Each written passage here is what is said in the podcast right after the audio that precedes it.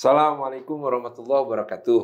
Ah, kita akan lanjutkan kisah-kisah para pahlawan Nusantara yang jaya di dalam series Ramadan bersama Self Official Original. Kali ini bersama lagi dengan Mr. X pakai peci. Ah, siapa kali ini yang akan kita bahas? Oke Ustaz. Nah, ini kita masuk ke tanah yang sangat luas. Ui. Sebuah pulau yang begitu besar. Ah, Nah, tentunya kita akan ngomongin dari tempat yang terkenal punya hutan yang luas juga, Ustaz. Tuh, dari mana itu? Nah, ini kita ngomongin dari Kalimantan, Ustaz. Mantannya berapa kali? Ya, tergantung di kali berapa. Oke, jadi kita Nah. akan berbicara tentang seorang pahlawan dari Kalimantan. Saya Kalimantan Selatan, tapi Betul, Ustaz. beliau ini dianggap pada zamannya bukan hanya pemimpin suku Banjar, Oh, tapi orang Dayak pun sangat mencintai beliau, memuliakan beliau, gitu ya.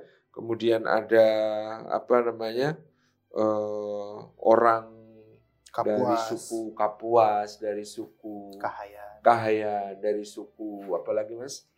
Ada dusun atas juga, Ustaz. Oh, oh, jadi suku-suku yang sangat banyak ini eh, sangat eh, mencintai beliau dan sangat memuliakan beliau karena memang beliau adalah seorang yang eh, apa namanya sangat heroik ya dalam memimpin peperangan di wilayah terutama waktu itu Kesultanan Banjar. Jadi bisa dibilang beliau ini adalah pemersatu Kalimantan ya, Ustaz ya, Ya, untuk melawan Belanda. betul pada saat itu. Namanya adalah Pangeran Antasari. Tuh. Pangeran Antasari ini ketika lahir bernama Gusti Inu Kertapati. Ya, beliau adalah putra dari eh, Pangeran Masud. Pangeran Masud adalah putra dari Pangeran Amir. Pangeran Amir ini dulu pernah menjadi putra mahkota tetapi gagal naik tahta. Nah, Pangeran Antasari kemudian memiliki saudari yang dinikahi oleh Pangeran Sultan Muda Abdurrahman bin Sultan Adam yang waktu itu seharusnya melahirkan seorang keturunan untuk menjadi Sultan Banjar berikutnya, tetapi kemudian eh, putranya meninggal dunia, adiknya Pangeran Antasari ini juga meninggal dunia. Nah, Kalau kita bicara Pangeran Antasari dan kepahlawanan di Banjar, itu memang tidak bisa dilepaskan dari bagaimana pada waktu itu Belanda ikut campur di dalam urusan eh, Kesultanan Banjar. Ya, memang sejak akhir abad ke-18, Banjar sudah eh, berada di dalam perwalian VOC. Hmm. Nah, kemudian diwarisi oleh pemerintah kolonial Belanda.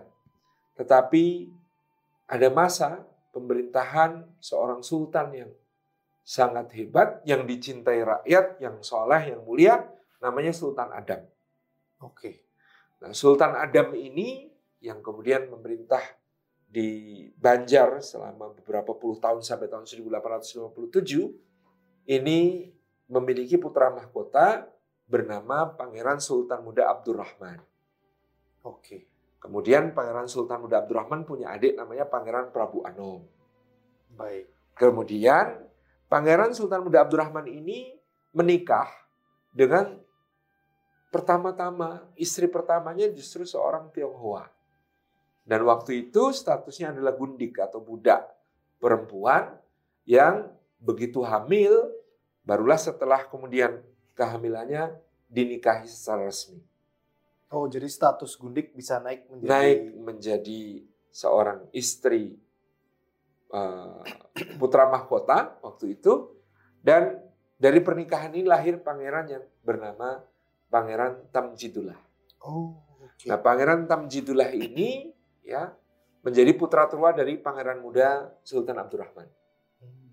Kemudian setelah pernikahan dengan kakak atau saudara perempuan Pangeran Antasari itu tidak eh, berlanjut karena wafat bersama putra yang seharusnya menjadi penerus, eh, Pangeran Sultan Muda Abdurrahman menikah lagi dengan seorang perempuan bangsawan Banjar yang terkemuka, kemudian melahirkan seorang yang bernama Pangeran Hidayatullah. Oh, mantap. Pangeran Hidayatullah ini berarti adalah sebenarnya keponakan dari Pangeran Antasari, tapi ada juga yang menyebut ada hubungan sepupu di antara mereka. Nah, di sini ada cerita menarik. Apa itu? Ustaz? Pangeran Sultan Muda Abdurrahman wafat ketika belum sempat naik tahta. Putra mahkota belum sempat naik tahta, kemudian dia meninggal. Maka kemudian Sultan Adam pada saat itu berpikir bagaimana penerus Kesultanan Banjar. Sebentar Ustaz, Pangeran Adam ini berarti bisa dibilang kakeknya Pangeran Antasari. Sultan Adam ini adalah kakek dari uh, Pangeran Hidayatullah. Oh ya. Nah, ketika itu dan Pangeran Tamjidullah yang tadi uh, juga kita sudah sebut selisih usia mereka sekitar enam tahun Tamjidullah dengan Hidayatullah ini. Ketika kemudian Sultan Adam yang dicintai rakyat karena soleh, karena kemudian adil, karena bijaksana dalam memerintah, ini ketika hendak mangkat, maka beliau menulis surat wasiat. Surat wasiatnya adalah nanti untuk mengangkat Pangeran Hidayatullah sebagai Sultan Banjar yang berikutnya. Ini yang kemudian menjadi uh, apa namanya uh, pegangan ketika itu. Tapi Belanda ya waktu itu sangat menyukai Pangeran Tamjidullah. Karena Pangeran Tamjidullah ini orang yang sangat akrab bergaul dengan Belanda, mau diajak mabuk-mabuan, mau diajak untuk melakukan berbagai macam pesta-pesta bersama Belanda dan lain sebagainya.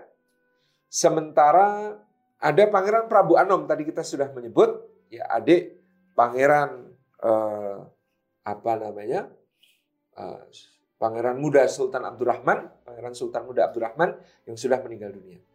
Ketika itu Belanda mengusulkan Pangeran Tamjidullah menggantikan ayahnya menjadi mangku bumi atau perdana menteri.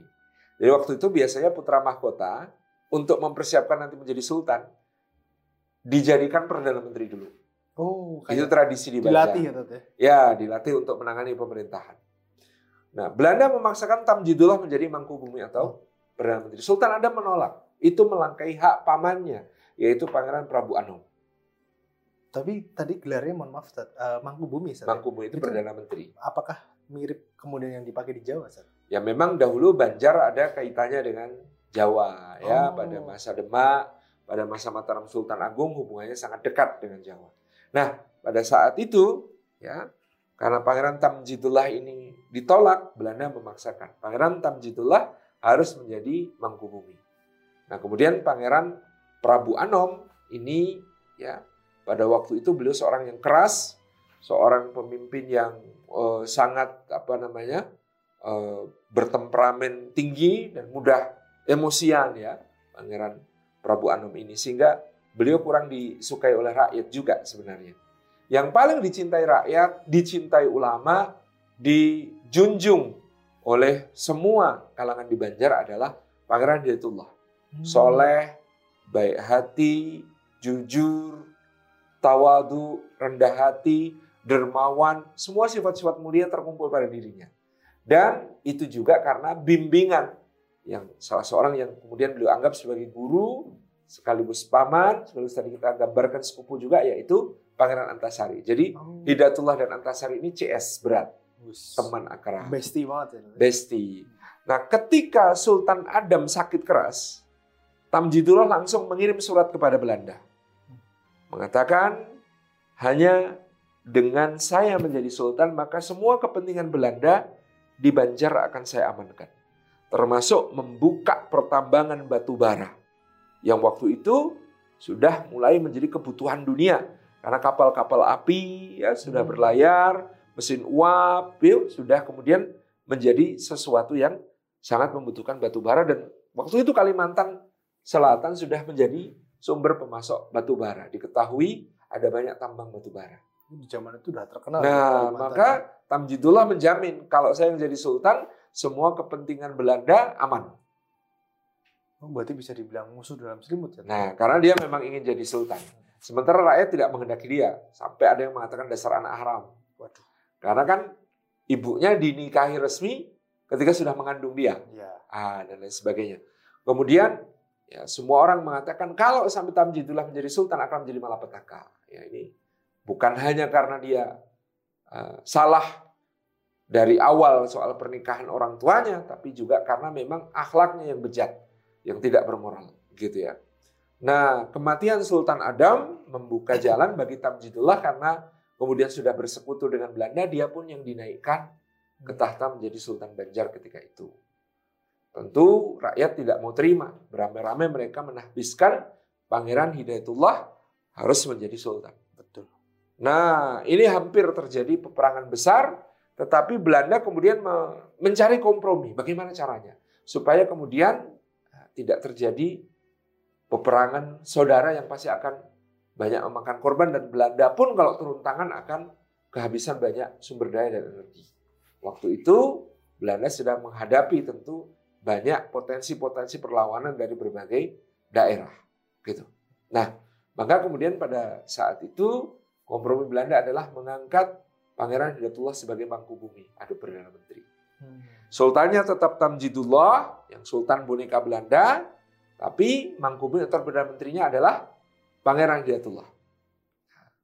Kemudian pada saat itu ya Pangeran Antasari sudah bersibulat tekad untuk melawan penjajahan karena pertambangan Belanda, pertambangan batu bara milik Belanda itu mulai beroperasi di pertambangan yang disebut sebagai pertambangan Orange Nassau dari kerajaan Belanda. Nah, Pangeran Antasari memimpin perang ya untuk menyerang pertambangan yang dijaga oleh tentara Belanda dan ini menjadi kasus yang menjadi pemicu perang Banjar pada saat itu. Pangeran Hidayatullah memilih bergabung dengan pamannya Pangeran Antasari untuk memimpin perlawanan rakyat. Sehingga kemudian rakyat mengangkat beliau sebagai Sultan Banjar yang memimpin perang sementara Tamjidullah hanya Sultan boneka Belanda yang hanya berkuasa di ibu kota saat itu. Berarti itu, itu ada dua versi Sultan. Dua Sultan yang kemudian bersaing. Sultan Hidayatullah bertahan di Benteng Pamatong sebuah perbentengan yang kemudian dipertahankan dengan mati-matian ya oleh pahlawan-pahlawan Banjar. Ada Kiai Demang Leman ya, yang konon ya sampai nanti setelah bahkan Pangeran Antasari wafat itu melanjutkan peperangan dan melanjutkan perjuangan sampai ya tidak bisa ditangkap oleh Belanda kecuali dengan tipu muslihat ketika kemudian ditangkap maka kemudian nanti akan digantung. Tapi misterius apakah betul itu dia bisa digantung Sampai ada berita dia tidak bisa mati dan lain sebagainya. Hmm. Legend-legend pahlawan-pahlawan dari Banjar ini. Kemudian ada Tumenggung Surapati ya, kemudian ada Tumenggung Munggar dan lain sebagainya. Yang kemudian mereka ini ya sangat setia kepada Pangeran Hidayatullah maupun Pangeran Antasari. Nah, Pangeran Hidayatullah terus memimpin uh, peperangan melawan Belanda pada saat itu dan berusaha bergerak untuk menaklukkan Martapura dan Banjarmasin sebagai dua pusat kekuasaan Kesultanan Banjar. Jadi waktu itu ya, Kesultanan Banjar itu ada dua pusatnya. Yang istana di e, Banjarmasin itu di atas sungai Barito. Ya, kemudian karena dibangun ya, seperti nenek moyang Kesultanan Banjar, Sultan Suryansyah yang ada di tepi sungai. Kemudian istana yang di Martapura itu yang di daratan pada waktu itu. Nah berulang kali peperangan terjadi tapi masih belum berhasil untuk menaklukkan Martapura. Dan Belanda terus mengerahkan kekuatan, menambah uh, jumlah ya tentara-tentara yang kemudian didatangkan untuk mengalahkan Pangeran Hidayatullah dan Pangeran Antasari. Dua bangunan itu masih ada nggak sampai sekarang? E, istananya ya. masih ada sih. Masih ada ya. Ya dan keluarga kerajaan Banjar pun sebagian masih bisa dilacak keturunannya hmm. sampai saat ini. Nah, Pangeran Antasari ini banyak bergerak di sungai-sungai. Di, termasuk di Sungai Barito, beliau itu bersama orang Dayak yang pandai membangun sistem pertahanan yang mobile, itu yang disebut sebagai lanting. Lanting itu seperti kapal di sungai tapi berupa benteng. Jadi benteng terapung. Salah satu benteng terapung yang terkenal adalah Lanting Kota Mara. Waktu itu berperang melawan kapal Celebes milik Belanda di Barito Utara. Jadi ya ini kapal perang Belanda melawan ya, benteng mengapung yang dibangun oleh orang-orang Dayak dan menjadi pasukannya Pangeran Antasari yang luar biasa itu. Nah, ini uh, pertempuran-pertempuran ini terus terjadi di berbagai wilayah. Rakyat Banjar semuanya bergerak dan melakukan gerilya semesta pada saat itu dipimpin oleh tadi Kiai Demang Leman, Temenggung Suropati, dan lain sebagainya yang sangat gigih di dalam melakukan perlawanan kepada Belanda. Kalau ini pertempurannya lebih banyak di darat atau sungai? Dua-duanya. Oh, dua-duanya. Ya, daripada uh, berbagai medan tempur yang harus dihadapi Belanda sampai waktu itu komandan dari pasukan Belanda di Banjar yang bernama Letnan Kolonel Gustav Verspik itu harus berulang kali minta bantuan ke Batavia untuk ditambah kompi-kompi pasukan dalam melawan uh, peperangan yang dikobarkan oleh rakyat Banjar oleh Pangeran Hidayatullah maupun uh, Pangeran Antasari pada saat itu. Karena memang kalau pertempuran dua tempat ini susah, Sat. Ya. Untuk darat kan mungkin Belanda menguasai ya. Ya, tapi kalau di sungai, sungai nah, ini nah, orang-orang Kahayan, orang-orang uh, Dayak gitu ya, orang-orang suku-suku Barito, ya. ya, suku laut yang banyak sekali ini, kemudian mereka ya sangat menguasai. Ya medan pertempuran sungai. Makanya mereka punya lanting atau benteng-benteng mengapung di sungai yang uh, sangat uh, ditakuti oleh kapal-kapal perang Belanda pada saat itu. Dan tentu mereka ahli-ahli berenang, ahli-ahli menyelam ya, yang uh, hidup sehari-hari dengan sungai ya, hidup sehari-hari dengan perairan yang kemudian sangat mereka kenal gitu ya. Uh, di dalam peperangan yang dikobarkan oleh Pangeran Hidayatullah ini ya akhirnya Belanda tidak punya pilihan ini untuk menaklukkan ya perlawanan rakyat Banjar ini Hidayatullah maupun Antasari ini harus ditangkap atau dihabisi. Nah untuk Pangeran Hidayatullah Belanda melakukan tipu muslihat. Selalu kayak gitu ya. Ibunya disandra. Ketika ibunya disandra, maka Belanda menawarkan kepada Pangeran Hidayatullah untuk melakukan perundingan damai. Ya, dengan uh, janji bahwa beliau akan diangkat menjadi sultan, diakui sebagai sultan dan Tamjidullah akan dimakzulkan uh, sebagai sultan Banjar ketika itu. Maka Pangeran Hidayatullah turun gunung dari benteng Gunung Pamaton untuk menghadiri perundingan dengan Belanda. Tapi lagi-lagi seperti terjadi pada Diponegoro, pada Imam Bonjol, Pangeran Hidayatullah ini ditipu dan kemudian ditangkap bersama keluarga besarnya. Kemudian dibuang dibawa ke Batavia, kemudian diasingkan ke Cianjur, Jawa Barat bagian selatan sampai akhir hayatnya. Ya ya Jadi eh, Pangeran Hidayatullah ini kemudian ya, ditipu oleh Belanda sehingga rakyat pun berduyun-duyun membaiat Pangeran Antasari untuk menjadi sultan penerus perjuangan mereka. Oh, jadi ini ya, Nah, maka mereka kemudian menyebutnya sebagai panembahan Amiruddin Khalifatul Mukminin. Panembahan berarti yang disembah oleh seluruh rakyat. Amiruddin berarti pemimpin agama. Khalifatul Mukminin berarti pemimpin orang-orang beriman pada saat itu. Jadi memang ini ya, gelarnya itu soleh banget. Satu. Ya, inilah Kesultanan Banjar ini banyak merujuk gelar-gelarnya. Kita bisa uh, sultan-sultannya itu selain nama pribadinya mengambil gelar-gelar khalifah dari Abbasiyah. Misalnya Sultan Adam, ya kakaknya uh, Sultan Hidayatullah tadi itu menggunakan nama Sultan Adam Al-Wasik Billah. Gitu ya. oh. ya. Itu untuk menunjukkan ya keterkaitannya dengan dunia Islam yang besar. Tapi saya jadi muncul pertanyaan Sat, tentang pola dari Belanda ini ketika mau mau kalah nih Sat ya. Mm -hmm. Selalu kemudian mengajukan perundingan damai dan kayaknya pola itu kan sering digunakan buat menjebak para musuhnya gitu Sat. Betul. Nah kira-kira sebenarnya ada nggak sih uh, korespondensi atau kontak-kontakan antara seluruh raja di Nusantara di zaman iya. itu Sat? Tentu banyak yang terhalang uh, baik uh, secara geografis maupun terhalang secara Medianya, sarana prasana. Ya. Waktu itu belum bisa satu sama lain berhubungan dengan baik meskipun uh, belajar dari pengalaman biasanya ada seperti Teguh Umar ya. yang kemudian menggunakan siasat yang lebih uh, sophisticated ya dalam menghadapi Belanda. Kemudian kita juga melihat bagaimana Tuanku Tambusai belajar dari penangkapan Tuanku Imam Bonjol yang ditipu untuk berunding, beliau tidak pernah mau kalau diajak berunding.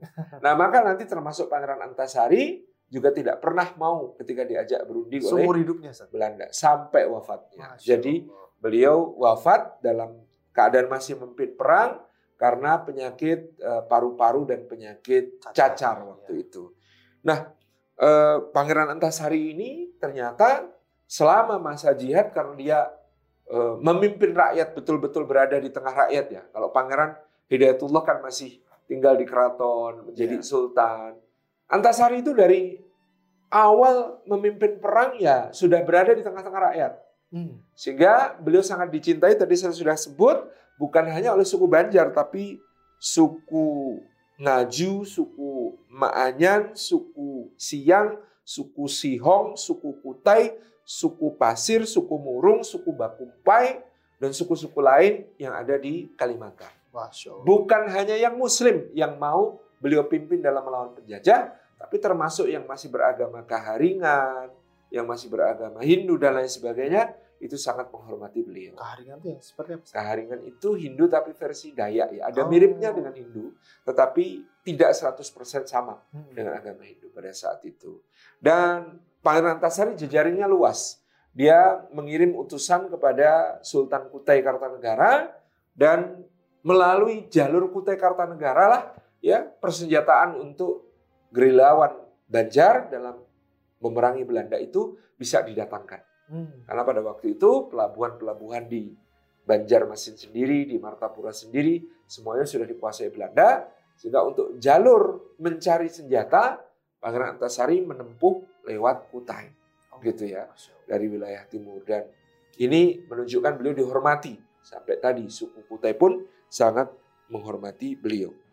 Beliau sebagai paman sekaligus pupu dari pewaris Kesultanan Banjar, Sultan Hidayatullah yang sangat dicintai rakyat, yang soleh, yang baik hati, yang tawadu, yang mulia, yang kemudian telah dibuang ke Jawa, ya, maka seluruh pengikut Pangeran Hidayatullah pun berbaikat berjanji setia kepada Pangeran Antasari dan untuk mengukuhkan perjuangannya beliau memimpin perlawanan itu pusatnya di wilayah Muara Teweh.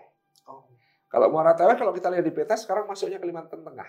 Ya, ya ini saya pernah ya ke Muara Teweh itu jauh sekali dari dari apa namanya Banjarmasin itu perjalanan semalam oh, penuh gitu wow. ya. Itu naik travel. Kita membayangkan dulu Uh, bagaimana beliau? Ya melewati jalur sungai, kemudian melewati hutan-hutan dan lain sebagainya. Tapi yang terkenang di perjalanan dari Banjarmasin ke Muara Teweh itu adalah ketika mampir ke ruang uh, rumah makan di tepi jalur perjalanan itu uh, udangnya besar-besar, oh, udang sungai yang sangat lezat yang luar biasa. Pada 14 Maret 1862 ketika Pangeran Antasari dinobatkan sebagai Sultan Banjar yang memimpin perjuangan, ya berpatan dengan 13 Ramadan Mas Frido. Jadi kita sudah cocok sekali ini membahas beliau di kala Ramadan karena beliau diangkat menjadi uh, Panembahan Amiruddin Khalifatul Mukminin itu di bulan Ramadan. Ya, tanggal 13 Ramadan 1278 Hijriah, maka beliau uh, mengaumkan seruan jihad dengan mengatakan hidup kita untuk Allah, mati kita putar untuk Allah. Jadi hidup untuk Allah, mati pun untuk Allah. Maka seluruh rakyat, para panglima daya, pejuang, para alim ulama, bangsawan Banjar, kemudian ya bersan, berjanji setia kepada beliau sebagai panembahan Amiruddin Khalifatul Mukminin.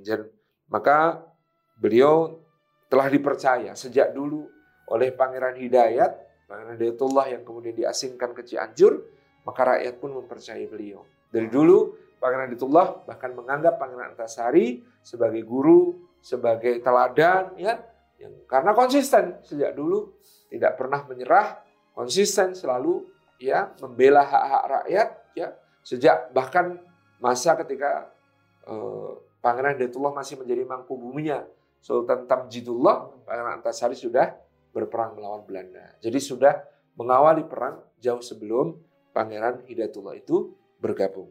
Gitu. Kemudian eh, Pangeran Antasari ini pernah ya kepalanya dihargai 10 ribu gulden Wih. oleh Belanda. Itu besar sekali Ustaz ya? 10 ribu gulden itu besar sekali. Uh, meskipun ini terjadi kira-kira 35 tahun setelah Diponegoro dihargai 20 ribu gulden kepalanya oleh Uh, Belanda. separuh gitu ya. Ustaz ya. Ya, mungkin nilainya sudah beda guldennya ya Hmm. antara tahun 1820-an dengan 1800 eh, 50-an 60-an ini gitu ya. Tapi ini sudah jumlah yang luar biasa pada saat itu menunjukkan betapa Pangeran Antasari ini menjadi musuh besarnya Belanda. Kemudian eh, orang-orang Belanda ini mencoba untuk mempropagandakan kalau rakyat mau menyerahkan Antasari, mereka akan dapat hadiah besar, mereka dapat kedudukan dan lain sebagainya. Tapi sampai akhir hayat tidak ada satupun rakyat Banjar yang tega mengkhianati beliau. Semua dicintai Orang gitu ya. Banjar ini setia banget ya. Setia sekali. Maka Belanda waktu itu mengumumkan bahwa semua orang yang berperang melawan Belanda kalau menyerah akan diampuni. Kecuali satu, Pangeran Antasari dan anak-anaknya, dua, Kiai Demang Leman, Oh, yang ketiga Aminullah, yang keempat Tumenggung Suropati dan anak-anaknya. Kebetulan eh, Suropati ini iparnya Pangeran Antasari karena eh, adiknya Tumenggung Suropati dinikahi oleh Pangeran Antasari. Kemudian Kiai Jaya Lelono, kemudian Gusti Kasan dan anak-anaknya. Salah seorang pangeran dari Kesultanan Banjar juga yang waktu itu kemudian bergabung dengan Pangeran Antasari. ini karena mungkin eh, beliau-beliau ini sangat jelas membela Antasari ya Ustaz ya. Betul, betul gitu ya. Eh, dan mereka gigih sekali, bahkan ketika Pangeran Antasari sudah meninggal, eh, orang-orang seperti Suropati, Demang Leman, Jaya Lelana dan lain sebagainya ini masih terus mengubarkan perlawanan sehingga ketika Pangeran Antasari wafat di tahun 1862, perang Banjar itu baru dinyatakan berakhir tahun 1906. Masih lanjut. Masih hampir lanjut 50 terus. tahun ya. Itu kan menunjukkan Pangeran Antasari meskipun umurnya tidak panjang dalam memimpin peperangan di Banjar, tapi berhasil mengkader para penerus yang luar biasa gigih, Betul. tidak mau menyerah, terus-menerus melakukan perlawanan kepada Belanda pada saat itu. Nah, beliau itu wafatnya sekitar tanggal 11 Oktober 1862 di Benteng Bayan Bego. Oh. Nah, ini salah satu benteng yang beliau dirikan untuk pertahanan dalam uh, mempertahankan kedaulatan wilayah Banjar pada saat itu di uh, Kalimantan Selatan. Di dalam riwayat disebutkan Pak Antasari ini wafat setelah mengalami sakit paru-paru dan juga sakit cacar dan penyakit ini sudah beliau derita sejak beberapa waktu sebelumnya dalam pertempuran di Bukit Bagantung di Tundakan. Waduh. Jadi eh, karena beliau harus bergerilya dari satu daerah ke daerah yang lain, eh, kondisi badan beliau yang kelelahan dan lemah di usia beliau yang tidak lagi muda tentu menyebabkan beliau sangat mudah terserang kuman penyakit dan waktu itu diperkirakan beliau terkena tuberkulosis Oh, Ya, tipis ya. dan beliau juga terkena penyakit cacar yang Ya. sangat melemahkan beliau pada saat itu. Dan di zaman itu cacar salah satu pembunuh besar di dunia. Iya, betul sekali. Jadi di dalam eh, perang Banjar ini ya kita kehilangan seorang pahlawan besar ketika peperangan masih sangat eh, seru, ketika pertempuran masih sangat dahsyat Tengah-tengah berlangsung pertempuran ya. di dalam perlawanan rakyat Banjar. Maka kita bersyukur ada yang meneruskan ya apa-apa yang diperjuangkan oleh Pangeran Antasari ya termasuk tadi Kiai Demang Leman, Tumenggung Suropati, kemudian Kiai Jaya Lelan dan lain sebagainya yang terus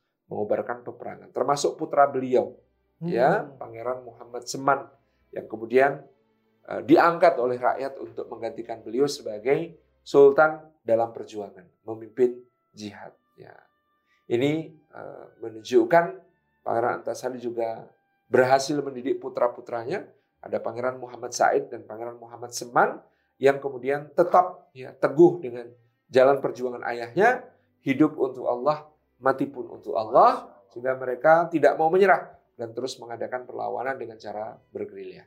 Nah, kita perlu mencontoh Pangeran Antasari yang mungkin umurnya tidak terlalu panjang, tetapi berhasil mengkader generasi penerus untuk melanjutkan perjuangan. Paling tidak kalau beliau wafat tahun 1862, sementara perang Banjar baru dinyatakan berakhir tahun 1906, itu berarti ada 44 tahun kelanjutan perjuangan bahkan setelah wafatnya Pangeran Antasari. Ini menunjukkan tadi beliau sangat berhasil menanamkan jiwa kepahlawanan kepada anak buahnya, zuriahnya, keturunannya, para panglima yang kemudian mendampinginya sehingga mereka ketika Pangeran Antasari meninggal dunia tidak kemudian perlawanan itu surut. Tidak kemudian perlawanan itu berhenti, tapi terus menerus. Berarti nggak sekedar tokoh yang kemudian dibuat, tapi sistem yang kaderisasinya benar-benar nah, dengan baik ya, Seth, ya? Banyak pahlawan yang kemudian ketika ya. mengobarkan perlawanan, begitu mereka ditangkap atau mereka terbunuh, selesai. maka perang pun selesai. Tapi Pangeran Antasari adalah salah satu contoh yang berhasil kemudian ya memanjangkan umur perjuangan. Betul. Ya kayak anak muda sekarang panjang umur perjuangan. Iya gitu. Berarti gitu. memang uh, tadi beberapa nama disebutkan seperti Demang Lehman, Amin Allah sama Suropati itu adalah para komandan perang ya Sat ya? Betul. Ya Demang itu kan uh, pangkat juga kepala wilayah ya Kademangan pada zaman itu. Tumenggung berarti ya. seorang panglima. Nah ini yang kemudian menjadi uh, tulang punggung dari perjuangan beliau karena mereka adalah eh, para panglima yang sangat tangguh, yang sangat dapat diandalkan, yang sangat pantang menyerah. Dan tadi yang salah satu yang tidak kalah penting, sangat mengenal medan. Betul. Nah dengan sangat mengenal medan itu, ini cukup menyulitkan bagi Belanda untuk mengakhiri perlawanan Banjar yang kemudian sangat panjang ya perangnya sampai uh, lebih dari 40 tahun kemudian masih bertahan. Ya. Gitu. Saya kira itu ya, Mas. Kita sudah bahas tentang eh, Pangeran Antasari yang membawa ruh jihad di Kesultanan Banjar dan di bumi Kalimantan. Dan sampai hari ini ya, bumi Kalimantan Selatan disebut bumi Antasari untuk mengenang beliau sang pahlawan besar dari Banjar. Nah ini ya mudah-mudahan menginspirasi kita. Tadi salah satu yang saya catat betul dari Pangeran Antasari, jangan sampai kita berjuang itu hanya memikirkan perjuangan kita sendiri, tapi juga harus memikirkan generasi penerus, Betul. bagaimana di kader, ya, baik dari para panglimanya maupun para keturunannya untuk nanti tetap melanjutkan perjuangan. Masya Allah. Rahimahullah Ta'ala, mudah-mudahan kisah Pangeran Antasari bisa menjadi inspirasi buat teman-teman semuanya, dan mudah-mudahan kita semua kelak ya bisa juga memberikan kontribusi kepada bangsa dan negara dengan penuh heroisme seperti beliau yang tidak pernah mau menyerah, yang tidak pernah mau diajak berunding, yang tetap berjuang sampai akhir hayat. Ya, terima kasih kepada teman-teman semuanya. Ya, kita lanjut insya Allah di uh, seri yang berikutnya tentang pahlawan-pahlawan lain yang masih menghiasi sejarah kita dengan tinta emas. Wassalamualaikum warahmatullahi wabarakatuh.